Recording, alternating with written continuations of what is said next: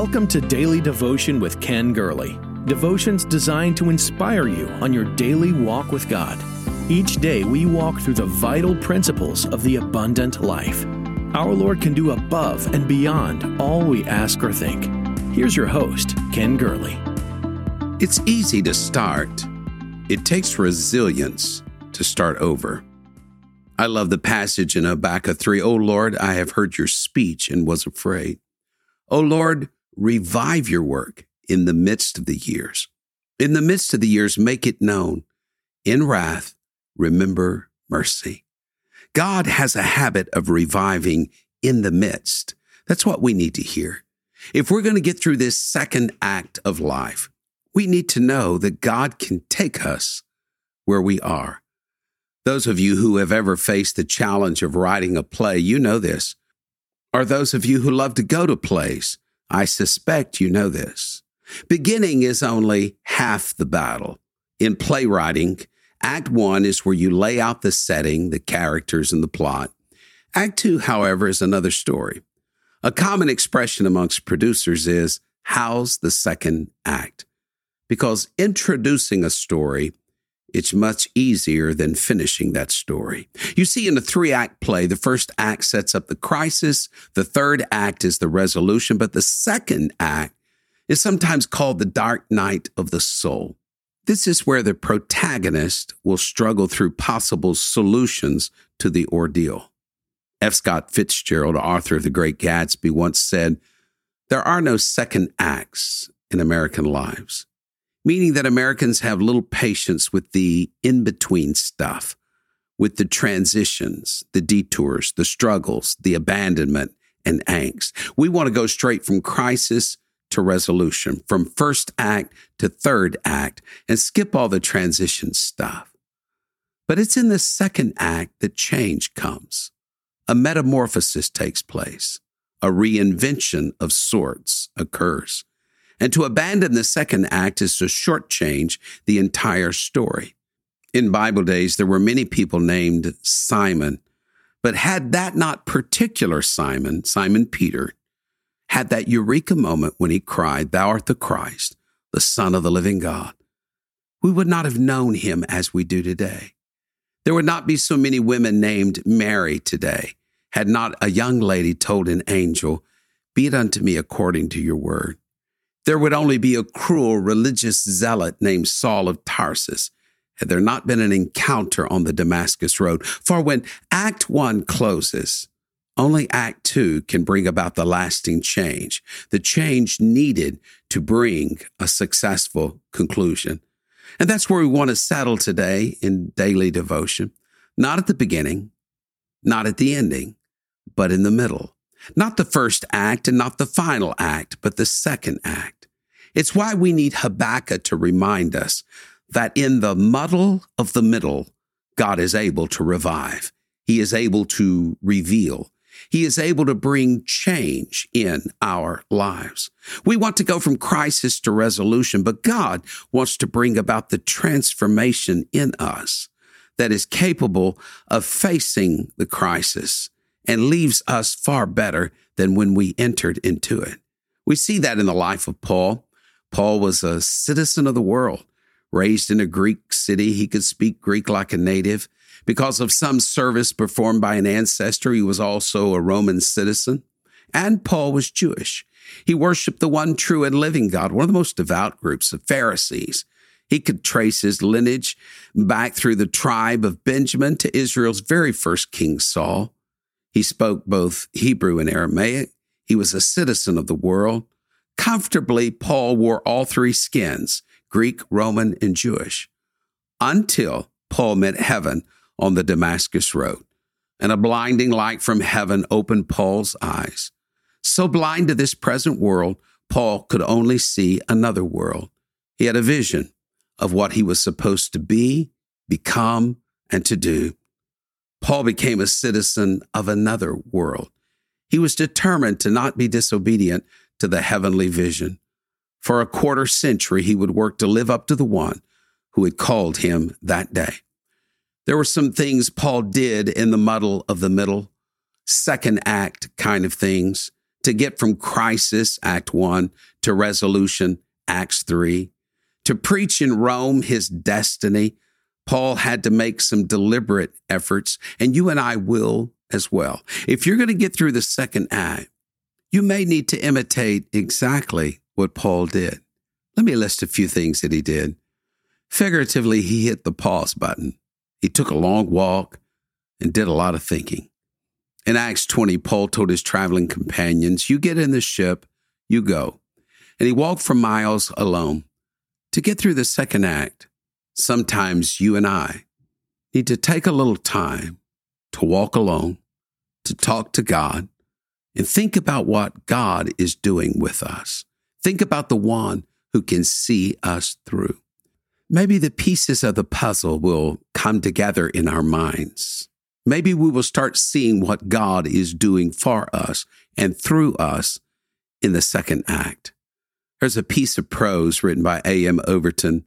My father's way may twist and turn. My heart may throb and ache. But in my soul, I'm glad to know he maketh no mistake. My cherished plans may go astray. My hopes may fade away. But still I'll trust my Lord to lead, for he doth know the way. Though night be dark as it may seem, that day will never break.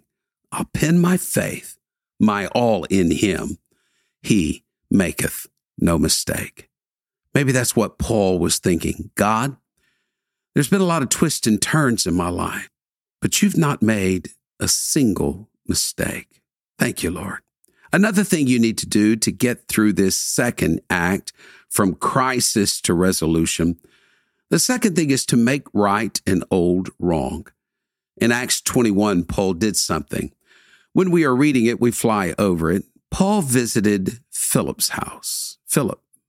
Philip and Stephen had been two of the people chosen to serve in the Jerusalem church.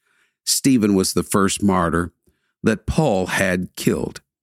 In the second act of Paul's life, it seems he went to Philip's house. Some conjecture that Paul had never forgiven himself for the stoning of Stephen. For this, Paul called himself the chief of sinners. Maybe he just couldn't face Philip. He knew, Philip knew, that Paul was the reason his friend Stephen had died. Paul, to get through your second act, maybe you need to go make right an old wrong, or at least try.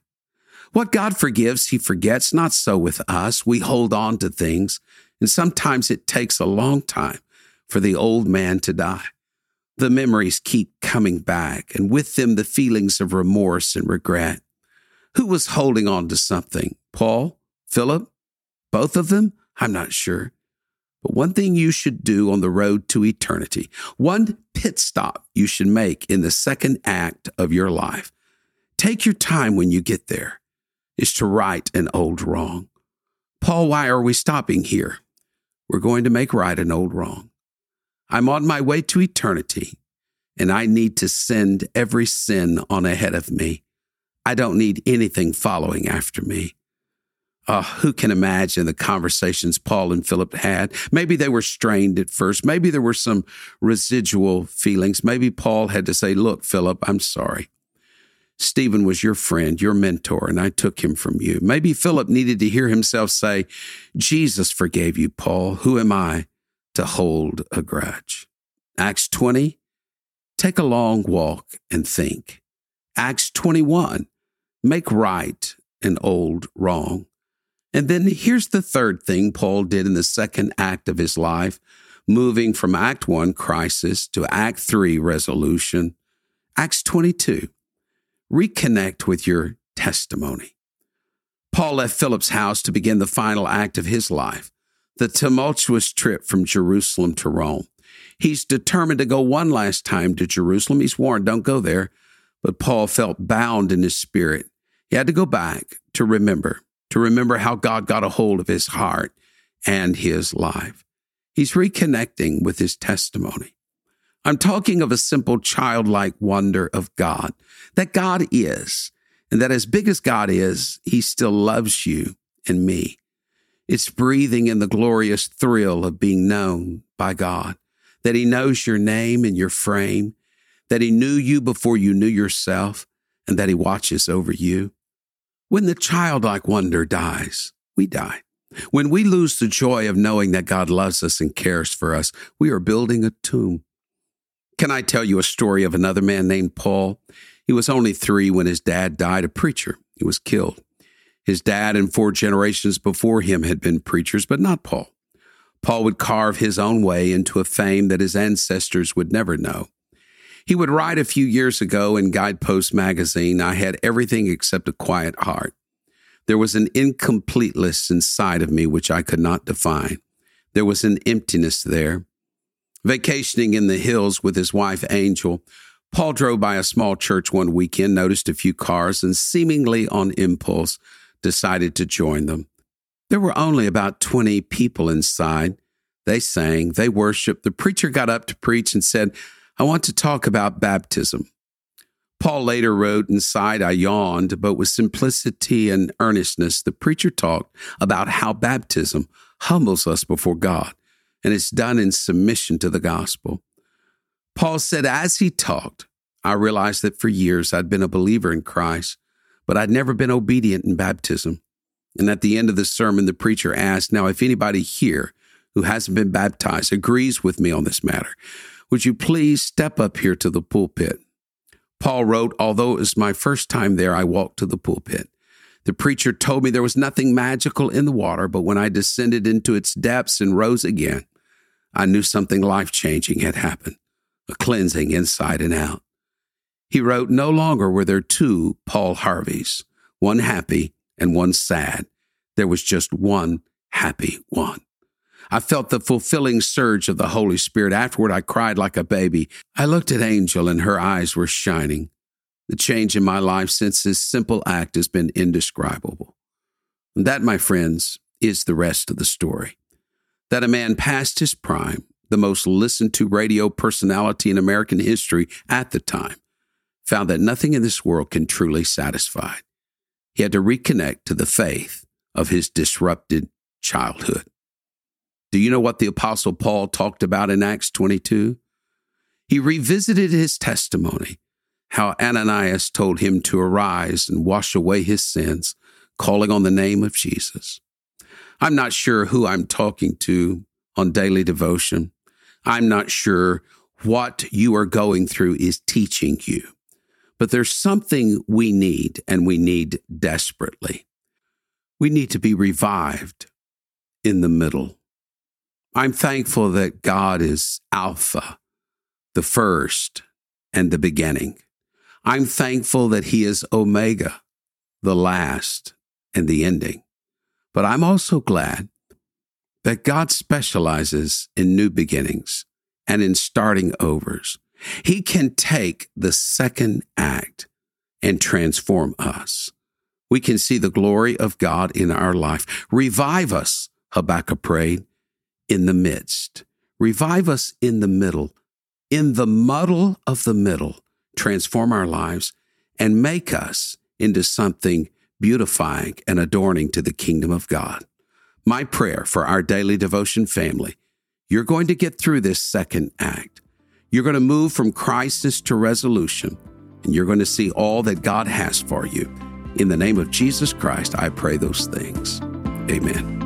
Thank you for sharing in daily devotion with Ken Gurley. We pray this ministry has been a source of encouragement and strength to you. Please be mindful that your financial support enables us to meet with you each day. To give a donation or connect with us, visit our website at kengurley.com. There you will also find the latest books, podcasts, and resources. Blessed 90 Days to Change Your World is Pastor Gurley's latest book. You can get your copy of this life changing book at kengurley.com. May God's favor rest on you in every way until we meet again.